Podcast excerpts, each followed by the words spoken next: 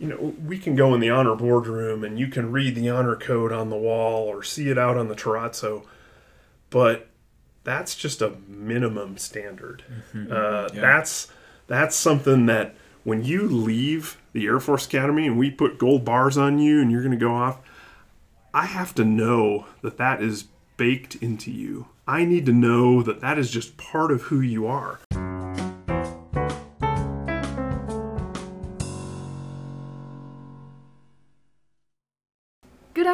And welcome to the Polaris Hall podcast. My name is C1C Maya Mandy. I'm here with my co-host C1C Josh Wodrick and our special guest with us today, Colonel Kurt Wendt, Intelligence Officer and current Director of the CCLD at the United States Air Force Academy. Welcome to the show, sir. Thank you. Thanks for having me. To start us out, can you give us a quick elevator pitch of how you got here today? Yeah. So I am a 1994 graduate of the Air Force Academy. I went to grad school at the University of Maryland after that. And then, as you mentioned, career intelligence officer. Uh, had a lot of opportunities to be overseas, both uh, living in Europe and deploying. And then ultimately kind of culminated as the USAFE A2, so head of Air Force Intelligence in Europe and Africa, which was a great job. And from there, I went to be a wing commander in the UK, uh, and that was eight bases across the UK and Norway, which was you know really a great job too. Before I came here to be the director of the Center for Character and Leadership Development, so kind of back to where I started here at the Air Force Academy. Awesome, sir. So those last two assignments, I can't even imagine the scope of what you were doing. Like, can you talk more about that? Yeah, sure. So, uh, being the head of intelligence for, for Europe and Africa, I think it's something I- I understand what you're saying because I remember being a young captain and I was deployed. It was Operation Allied Force, so we were we were doing an air campaign over Serbia and Kosovo, and I actually sat in on a meeting with the USAFE A2, and I remember somebody asking him about like moving a U2 and changing collection, and I just thought, oh my gosh, how does he know how to like? I don't even know how that happens. And then I thought about it, you know, 20 years later, I'm actually in that job, and I'm like, oh, yeah, actually, that is that's that's a pretty easy thing to do. Um, uh, but it's it's because you learn. You know, your career will build as a second lieutenant when you graduate from the academy. We're not going to ask you to do super complex things uh, at a you know big strategic level necessarily we're going to teach you to be a specialist in your career field and then you'll build from there so yes large scope of responsibility but i would say the 20 now 29 years of my career has prepared me for those types of roles uh, whereas you know when i was a young lieutenant and captain i couldn't have imagined that Do you think the academy specifically prepared you well for the Air Force? Yeah, absolutely. Uh, number one, you get a world class education here, which I don't I don't know that I appreciated that as much when I was a cadet. Uh, for me, the probably the defining moment of how great my academy education was. Uh, the summer before my first year, I got to go to Georgetown University for a summer institute. It was like my summer research at the time and there were just a handful of us there from the Air Force Academy and students from all over the country, every school you can imagine. And it made me realize, I'm like, we're really, really well prepared for for this. You know, much more so than some of our counterparts from other universities were, and that really motivated me to want to go to grad school. And so that when I came back for my first year, then from from that summer program at Georgetown, that's when I really started pushing it up to say I want I want to go to get a master's degree. You know, if I can get into a program. Uh, I ended up going to the University of Maryland, and again, uh, the the handful of us that were there from the Air Force Academy, I think we did we did really well in the program because we were really well prepared for that program. Whereas some of the students from other universities, again, um, some of them really struggled. Grad school was really hard for them. For us, I think we felt like, wow, we have time. I can actually do all the reading and I can prepare for class. I can I can work out and go for a run every day, and I still have time to actually collect my thoughts. So I realized that the academy academically prepared me really well. And then the other aspect, kind of more to your point about my career, the academy also taught me time management, uh, incredible time management because you know you're cadets. You, we give you 127 things to do every single day, and you have to have really good time management to to succeed. That applies in life and as an Air Force officer in ways that I don't think I ever recognized as a cadet. But but as you get into your career, you go, wow, actually that I'm you know I'm really on top of things, and I think too, broad education. You have so many different things. You learn to be flexible here at the academy. Uh, you you know you learn to do unfamiliar tasks all the time, and that's going to serve you well as officers as well. Absolutely. Um, so in your career, when you're talking about just the amount of things that you you've done and learned, what do you think is is the, or I guess maybe not the right mindset, but what do you think was a, a, a mindset going into it that was really beneficial for you? I think uh, number one, the just being flexible, being innovative. It, we're gonna we're gonna throw things at you in the Air Force that you're not trained for. Uh, especially, I, I think about deploying and going to do combat operations we're to put you in positions and things are to happen at the you know speed of combat that you're to have to adapt to and you know it, it it's a no fail uh, kind of objective at that point so the the big idea of yes we're going to give you a great education we're going to give you great training we're going to teach you to do something you know in my case as an intelligence officer uh, and then you're going to need to go and apply that. And there isn't a checklist for how to do everything you're going to need to do in the Air Force. So it's really that I need to be flexible, I need to be innovative, uh, and I need to, you know, I need to work really hard. Um, the best way to be successful in the Air Force as an officer or any, anyone is to work hard. Uh, if you work hard, you apply yourself, give 110%, you're going to be successful. You're not going to succeed every time. Trust me, you're going to fail at things, things are going to go wrong. But overall, you're going to be successful in the Air Force or the Space Force if you are willing to work hard and apply that flexible mindset that I think you're learning here at the Academy. So, actually, going off of that, is there a time where you failed and you, what do you think was a time where you failed and you learned a lot from it? Oh, gosh. I look back at my time like as a lieutenant and as a young captain and I was not good at giving feedback. I you know, I can look at, you know, I think of one specific incident. I'm sure there were many, but uh, one in particular. Um, I was a flight commander for the first time. Uh, I've got a small team of, uh, of intel professionals, and one of our airmen is not meeting expectations. Uh, and when it came time to do the evaluation, to do the EPR for this airman, I struggled because I didn't want to give negative feedback. I didn't want to tell this airman, you know, you're failing to meet expectations. And so I didn't. Hmm. And honestly, uh, a couple things happened. Number one, this airman did not get better because I wasn't giving feedback. I wasn't telling this airman how to get better. And number two, it tore our flight apart because everyone knew that this person was not applying the way everyone else was. And so for that person to get just as good an evaluation as everybody else, mm. it was near catastrophic. I mean, I don't think I ruined anybody's life or career necessarily, but that was a painful yet important lesson for me. Uh, I definitely failed as a leader to give feedback and you know saw some pretty significant uh, consequences of the whole fabric of our flight tearing apart for a little bit and then you know i would say though good lesson uh, i had to figure out how to put it all back together because it's not like it's not like we could just stop doing uh, our mission at that time so uh, i it's something i've gotten a lot better at and i'm a big believer in and you know I, I, I tell young leaders too like you need to be able to give feedback. You don't have to be an ogre about it, but be honest. Don't just tell them what's what they're doing wrong.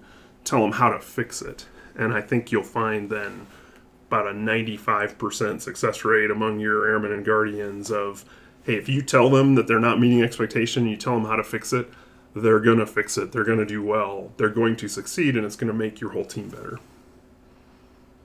Hmm. So, sir, you spent a lot of time overseas. So, what? First of all, like, where was the your favorite place you've been? but also, like, what did you learn from spending so much time in other cultures? Yeah. So I, I gosh, you're putting me on the spot to try and pick a favorite. Uh, I've had the, I would say, the great fortune. My family and I have lived overseas. We've had five assignments in Europe. Uh, one in Iceland, when NAS Keflavik was still open. Unfortunately, it's not anymore. Uh, twice in England and twice in Germany. Uh, and I would say, gosh, I could tell you why any of those five were my favorite location and favorite assignment. I just I loved spending time in Europe. It was great for my family. Our kids were, you know, some born and raised there, uh, and really grew up in that culture.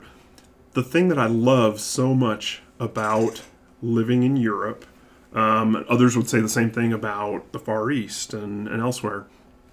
It's immersing yourself in another culture you you learn so much about you know we don't necessarily do everything the same as Americans here in the US as they do in Germany or England or Japan or Korea or pick a place.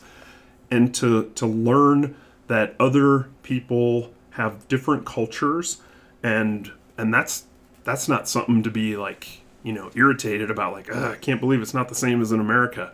No, it's awesome that people do things different ways. You know, try different foods, travel to new places. Uh, you can't help but learn to really broaden your mind and your horizons and understand people better by immersing yourself in their culture. And I think that was, you know, one of my favorite things. You know, there's just something cool about when you live in Germany and uh, you, you know, at Ramstein, we were 45 minutes from the border of France. So, you know, on a Saturday afternoon, we could be like, hey, let's drive to France and get baguettes and cheese for dinner tonight and just pop back to, to Germany. Um, those were great experiences. And so I tell every cadet, every young officer I get an opportunity to never pass up an opportunity to be stationed overseas when, when you get that chance. But, but approach it when you do get those overseas assignments or even travels or whatever make sure you approach it with an open mind of hey i want to i want to learn about other cultures and i want to learn about other people and i want to understand their history because it's going to make you a better officer and a better person. Absolutely. So so i guess with yeah with your assignments um, what do you think was something that you what was something that you really appreciated that was just like like being able to in your career in your specific career field uh, something that I appreciated. I I loved uh, living in the UK. Uh, I, I, had two assignments there, and uh, the first one I was an exchange officer in the Royal Air Force as a captain. Hmm. So I was the only American in a British squadron on a British base. Um, and again, that talk about immersing yourself in culture. Like you think we speak the same language, but there, there were a lot of things when I got into my squadron. I'm like, I don't know what they're talking about. Uh, Queen's English versus American English. So I, I really appreciated that opportunity to surround myself with that culture. And then fast forward, I had the great fortune to be a wing commander where I was based back in the UK. And so uh, lots of expectations in the UK, especially as a wing commander, to interact with the host nation. And so, in our case, uh, I was uh, I was at RAF Alconbury, which is in Cambridgeshire. So. Uh, we got to have tea with the mayor of Cambridge, and my welcome lunch was at Cambridge University uh, at the Hawks Club, their athletic club. Um, you know, the Lord Lieutenant of all the different counties where we had bases just amazing opportunities. Uh, I got to have dinner in the Houses of Parliament uh, in London uh, for, for an event with the Royal Air Force. Those are the things that made me really, really appreciate the opportunities that the Air Force gave me. And, you know, you're going to have you're going to have plenty of challenges along the way. You know, for every great thing I got to do in the Air Force, I could probably tell you about some not so great things I did too, and deployments and, you know, less great places in the world. But my experience was you, know, you overcome those challenges and it makes those successes and those those fun things that much better when you get those opportunities. Hmm. Sir, so speaking of challenges, can you tell us about a time your integrity was tested? Uh, yeah. So I think my message would be your integrity is on display every day, uh, especially as a young officer. Everyone is watching the lieutenant or the captain to see what right looks like. And so you need to have a mindset as a young officer that, you know, hey, I, I need to model uh, what right looks like for, for my airmen, for my guardians. And a lot of that is your integrity being on display. Uh, as a squadron commander, uh, I remember distinctly my wing commander, kind of his guidance to all of us, all the new squadron commanders, was you can make mistakes, you can fail forward, you can you know things don't have to go perfect in your squadron and they're not going to. You're going to have challenges and things that don't go right and that's okay. But he said if you ever compromise your integrity if if i ever get to a place where i can't trust you as a commander then you will be done i, I will relieve you uh, and that really stuck with me uh, and then you know fast forward i i said the same thing when I was a wing commander. I said the same thing to my group and squadron commanders. You know, you can make mistakes and things can go wrong, but don't ever lie to me about them. Don't ever compromise your integrity because once I lose trust in you, you can't command anymore. So, so I would say it wasn't necessarily you know one incident where I you know really struggled with it, but I think about my time as a squadron commander, especially in the Air Force, where I go I know how important integrity is. I know it because I was kind of brought up that way in the Air Force. I mean, I graduated from the Air Force Academy and we had the honor code uh, as we always have. But it was really that message from my wing commander that really stuck with me to say, yeah, I get it. Uh, if you can't trust me, it's pretty tough for me to be a leader uh, in the military. So that you know that's my message to cadets is, you know, we can go in the honor boardroom and you can read the honor code on the wall or see it out on the terrazzo, but that's just a minimum standard. Mm-hmm. Uh, yeah. That's that's something that when you leave the Air Force Academy and we put gold bars on you and you're going to go off, I have to know that that is baked into you. I need to know that that is just part of who you are. Because we're going to trust you with multi million dollar aircraft or, or spacecraft. We're going to entrust you with nuclear weapons and top secret code word clearances. Most importantly, we're going to entrust you with our airmen and guardians. And we have to know that integrity is just who you are. And, and if you can't do the small things like not lying, cheating, and stealing at the Air Force Academy, there's no way I'm going to trust you to do the big things when when it really matters.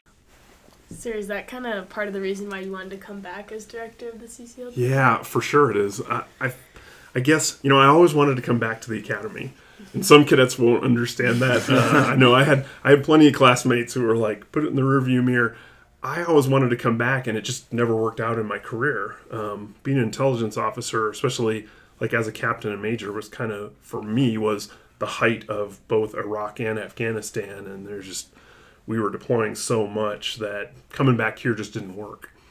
So for me to have a chance to come back and actually influence cadets, because you know, especially after 29 plus years in the Air Force, uh, I I want to to make you guys better than I was coming out in the Air Force, and I think we do that. I, I, I look at the I look at the programs and the things we do across the Air Force Academy, and I go, wow, this is this is amazing. Uh, we're doing it better than when I was a cadet, and that is so encouraging for me. When I when, when we have visitors, uh, you know what I do with our with visitors on any given weekday?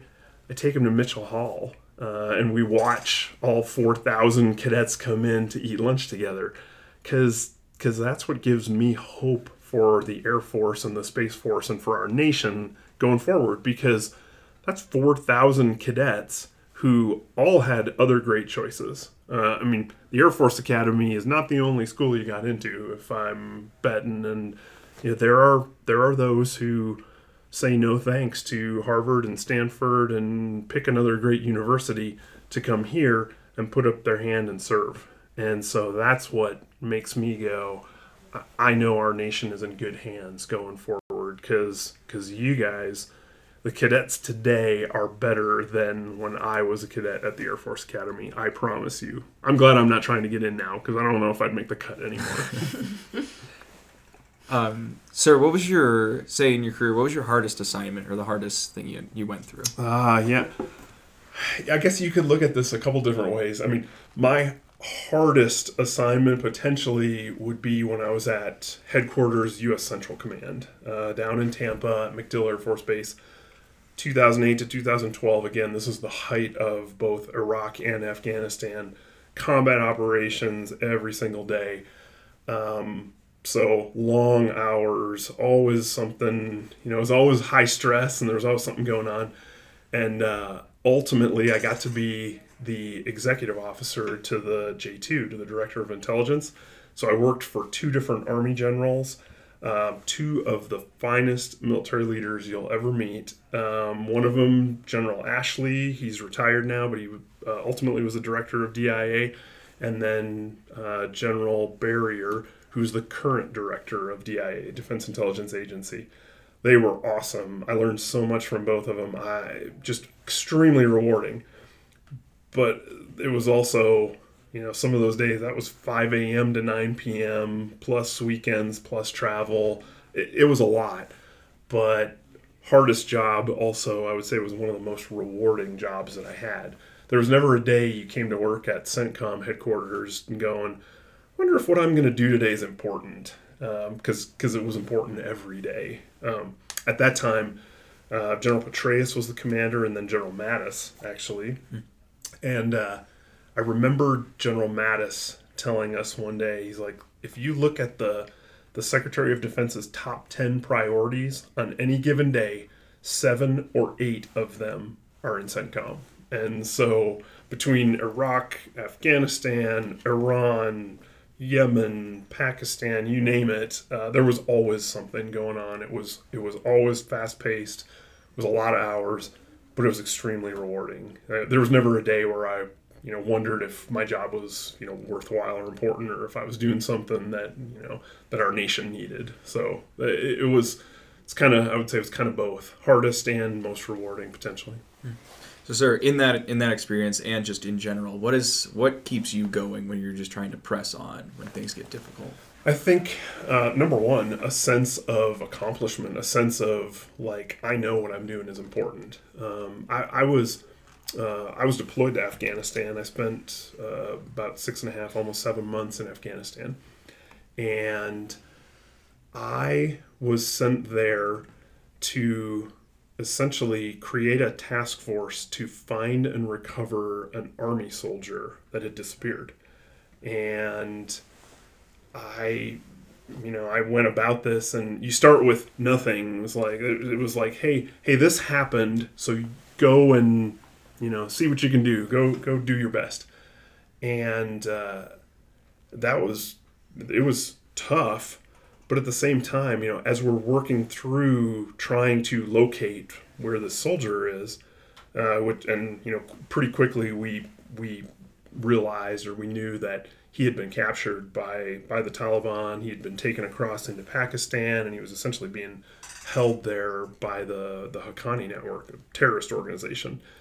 And so there were there were days when you're just like man I, I don't feel like we're making any progress. Like he, how how do we pinpoint him to a point where you know like special operations could actually go and recover him? So there were days where you know you worked and worked and worked and you just didn't feel like you were getting anywhere but once a month we would do a teleconference uh, a video teleconference with his family and man, when you talk to the parents and the sister of someone who you know, I am the person in charge of finding and bringing home their son. Uh, that every time, like I was, I was ready to go, good for another month of going and getting after it, because because you knew how much it meant to them. Even on the little screen from a tent in Afghanistan, you, you knew what it meant to them. So I, I think you you have to find your why. Uh, but for me, it was it was always something in my career field, especially in intelligence, where I knew what I was doing was making a difference. Even some days when it felt like a slog, or you just you wonder if you're making any progress. When you take a step back and look at the big picture, you go, "Yeah, actually, I'm making a difference." And and it's important that I, you know, maybe maybe I need to be the one to motivate my team to to keep getting after it too. So uh, it, it's a matter of finding that what am I doing that's important that I need to keep getting after because because the Air Force or the Space Force or our nation needs it. Sir, can you talk about? You mentioned some people that you really looked up to as leaders, like General Ashley and General Berrier. Mm-hmm. So, can you just talk about some of the, the qualities and traits they had? Yeah, I- I'll I'll talk those two two of the greatest leaders, and then I will also say my last two bosses uh, in Europe, General Wolters, who's the USAFE commander, and then went on to be the SACEUR, and General Harrigian, who was the USAFE commander um, when I was a wing commander. The the best common trait I would say across all four of those was humility. Uh, I mean, these are three and four star generals. Like they they know what they're doing. They've got a ton of experience, but none of those leaders ever came across like, "Hey, I have all the answers. I've been doing this the longest. I know what I know." They always always looked to the team for, "Hey, wh- how are we going to do this? How are we going to get after it?" And I learned so much from that. I found as a wing commander, sort of taking that humility and taking that willingness to engage. As a wing commander, you know, when, when you go into a squadron or, you know, whatever, a new section, whatever their problem or task is, that's, you know, like the impossible problem or the really hard task, I always found the best people to ask about, hey, uh, how, how are we going to do this? Were the young airmen and the young lieutenants because they're the ones closest to the problem. Who who knows better how to do something or a better way to do something than the people who are actually doing it on a day-to-day basis. So sometimes you have to put trust in those you know least experienced people. Um, but but I found it like the humility of like, hey, I might be the wing commander, but I do not have all the answers. Um, something that helped me with that too, I would say. I'm an intelligence officer, but I didn't command an intelligence or an ISR wing. Mine was a combat support wing, so there were a lot of tasks. There were a lot of things that we did that I had no earthly idea or experience. Uh, you know, we have five fire departments across our bases. I know next to nothing about how to operate a fire department. So, so what do you do? You go immerse yourself. Uh, you know, I went to the fire department. We went to Alconbury, and they dressed me up in bunker gear. And then we went inside the trainer and literally sat down in the middle of a fire. And uh, you know, I learned a ton about that. But you have to be humble enough to go. I don't know anything about this. In fact, you know, in that case, I'm going to kind of put my life in your hands, uh, you know, to the fire chief and the firefighters who are there taking me through this exercise because you know what you're doing. I do not. Uh, so I think the biggest skill, though, that I learned was humility from them. And then the other one that I think it's always been a part of me, but take care of your people. The best leaders I knew were always good about taking care of our people, and that's something that, as a, certainly as a squadron commander and as a wing commander, that that we applied. Um, not you know not necessarily the three or four star, but um, for Christina, my wife and I, the best example that we always looked up to was our squadron commander and his spouse in Iceland, uh, Mako Peterson and his wife Jackie. Uh, they he's a fighter pilot. He's an F-15 pilot, uh, and I'd never met anyone who took care of every member of the squadron as well as he and Jackie did. And so that was something that Christina and I always wanted to emulate. I remember uh, the spouses club, you know, that Jackie led. You know, they were meeting in our little apartment in Iceland. Christina was hosting, and you know, I'm making food or whatever it is I'm doing to try and stay out of the way. And I remember Jackie Peterson, this is the squadron commander's wife, saying, Hey, I just looked at the inbound roster. We have an airman basic coming straight out of basic training, and she has a family with three kids. So we are really going to need to, you know, wrap our arms around them and help them. And and she started saying, you know, hey, let's. They have like a baby, so how about you know she's asking some of the other spouses, "Hey, can you go to the thrift store and see if we can find some like you know warm clothes for babies and for their kids, and we need to make sure their fridge is stocked when they get here." It just blew me away that I'm like, wow, this is the squadron commander's wife, and she genuinely cares so much about this airman basic and her family coming in that you know the whole squadron is going to rally around them that was an incredible example that you know Christina and I tried to emulate to the best that we could after that. That's amazing. It really was, and uh, you know, I, I I don't think it's something that we teach you though. Mm-hmm. I mean, how how often in your academy education and experience do we tell you, hey, make sure you're taking care of your people? Mm-hmm. Um, I I don't I don't know we, we expect you to do it, but we're not necessarily great at teaching you and telling you about it. Uh, I'll give you another example. So when when I'm a squadron commander, uh, we were in Germany, not not Iceland, not quite as remote, but we're in Germany, and we're an Air Force squadron on an Army garrison. So we're a little bit alone and unafraid, uh, and we have young airmen coming in, some of them with families that are no kidding, living overseas away from their friends and family for the first time. And we deployed our airmen all the time. And so uh, one of our airmen deployed to Afghanistan. And so I, I'm talking to the flight commander and flight chief and uh, about about this family. I'm like, okay, wife and kids are still here. They're in base housing, so uh, I, as a squadron commander, I'm going to call her once a month just to check in. Uh, and but my expectation for you, flight commander, flight chief, and supervisor, whoever on your team, you need you're going to do that at least once a week. And uh, and I had a flight commander who kind of said, "Well, how's how's that my job?" And I, you know, I just about screwed myself into the ceiling. Uh, I'm like, "What do you mean? How's that your job?" Like we have to take care of families. You know, just because the airman is deployed, we have you know wife and kids here that we are going to make sure we're helping out. Uh, but you know, as I reflected on it, I'm like, well, how would this young flight commander actually know that uh, if if he's never been in a squadron where that was a priority? So you know, I absolutely had to give him a break on that. But taking care of airmen and families is, is something that Christina and I learned from Mako and Jackie Peterson, our squadron commander and spouse in, in Iceland. That's awesome, Sam. Absolutely. Um, so what's something what's something either you wish that you did while like throughout your career, your time as a cadet even, or you wish you didn't do? Oh, something I wished I did. Mm. I, I I think I look back now, especially, and go, I wish I read more. Um, reading like as a cadet how often do you go yeah i'm just going to sit down and pick up a good book and read for a little bit. I just didn't do it because because i was too busy and if i was reading it was something for a class.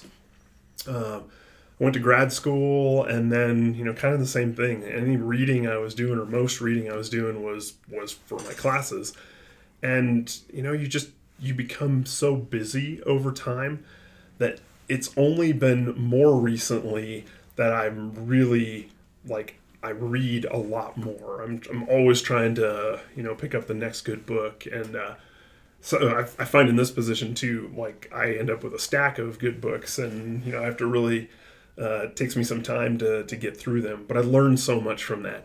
So I wish that when I was a lieutenant, captain, as a younger officer, I wish I took more time to read because I think it would have made me a better person, you know, a lot earlier. Maybe I wouldn't have made so many dumb mistakes, uh, given feedback if I had uh, been a little more educated on, on what that meant. What's your favorite book? Oh gosh, my favorite book, and I'm looking over here at my bookshelf. I, I'm I'm big into history, and so I think my favorite, some of my favorites, are uh, they call it the Liberation trilogy from Rick Atkinson. Starts with An Army at Dawn, Day of Battle, and Guns at Last Light, and it's essentially the story of the liberation of Europe from the Africa campaign to Italy, and then finally Normandy and, and the drive to, to Berlin. Uh, I love Rick Atkinson. He's one of my favorite authors. Um, and then I think, too, I also really appreciate some of the leadership books. Um, some of my favorites right now are probably uh, Admiral McRaven's. He's got, you know, Make Your Bed, obviously his famous speech. It's a little, it's like this little mini book that you can read in no time at all. Um, and he's done a couple more. And then he had a, a larger book called Sea Stories uh, with just some great experiences. Um, when I was in Afghanistan working with special operations, Admiral McRaven was the commander, and you know the couple times when I actually saw him like on the ops floor, you know, in action, I was like, wow, you know, this guy's been around. Uh, what an amazing leader! So I love that he's taken time to actually write down some of uh, some of his leadership advice and uh, and some of his experiences too. So that was a long answer to a short question. I can't pinpoint just one book. Oh, that's It's fair, hard to sir. pick a favorite. All right, sir. To end us off, we have some final questions. Mm. So, what's your favorite base? My favorite base was RAF Alconbury. Okay. Got to be the wing commander there. It's a tiny base, um, so didn't have a lot of amenities, but the community was amazing. Uh, great experience. All right. Favorite airframe. My favorite airframe, probably the F 22. Uh, I grew up in the uh, F 15C Eagle world, the world's greatest fighter, undefeated in combat. But when I was at Tyndall with both F 15Cs and F 22s, it made me realize just how amazing fifth generation uh, fighter technology is. Could you end us off with a war story? Oh gosh. So uh, I'll give you a I'll give you a, a war story about uh, you know kind of on, on this theme of integrity and like no kidding an ethical dilemma. Um, one that I like to share.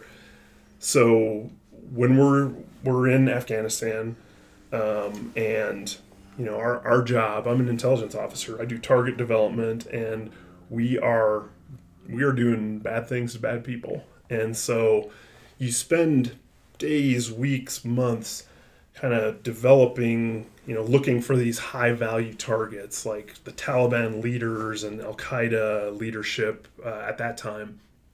And, uh, and you know, then there's that magic moment when you finally get the opportunity to like go get after one of them. Um, so, you know, I remember one in particular where uh, we have no kidding a Taliban leader is in a vehicle with two or three other bad people. You know, it's it's like no kidding a vehicle full of Taliban terrorists, and we're following them. Uh, I can't remember if it was a Predator or a Reaper, but we are following that vehicle, and we're just waiting for them to clear the city or village or wherever they're at. As soon as they get out in the open, you know, there is a hellfire waiting, you know, with their name on it. And and it's it's that moment when you've been tracking them for so long and now you finally have this opportunity. But but we're not going to strike them in a populated area. We're you know that is how we do business in the US military.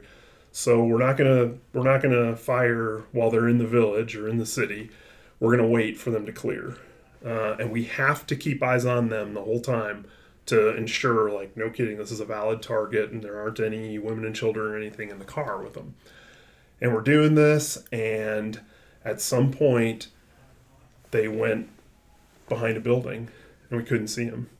And you know, probably for I don't know, 15 or 20 seconds, it felt like forever.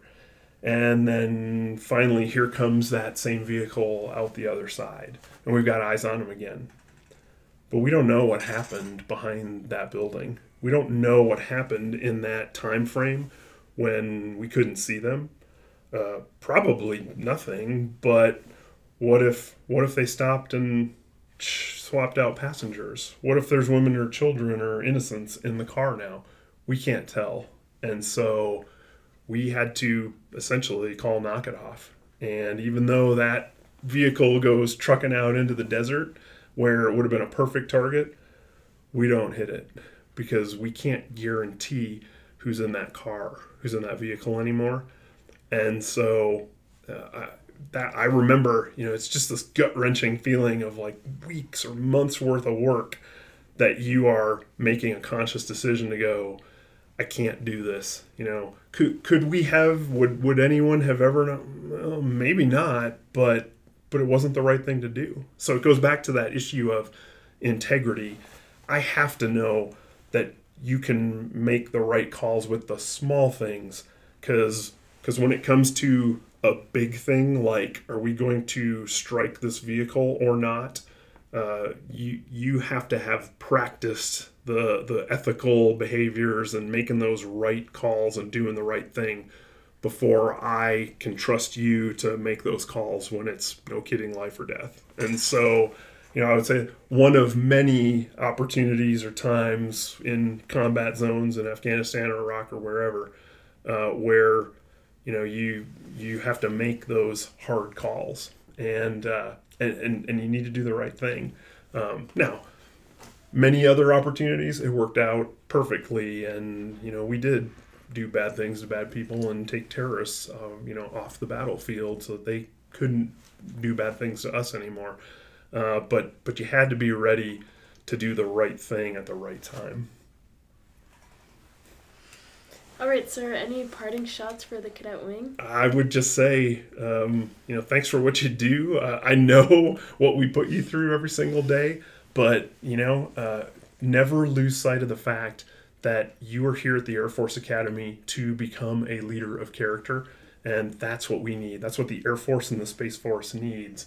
When we put gold bars on you, you walk across that stage, you are going to be ready to be leaders of character. So. Uh, you know, never lose sight of that prize, of that graduation day, and more importantly, what you get to do after that.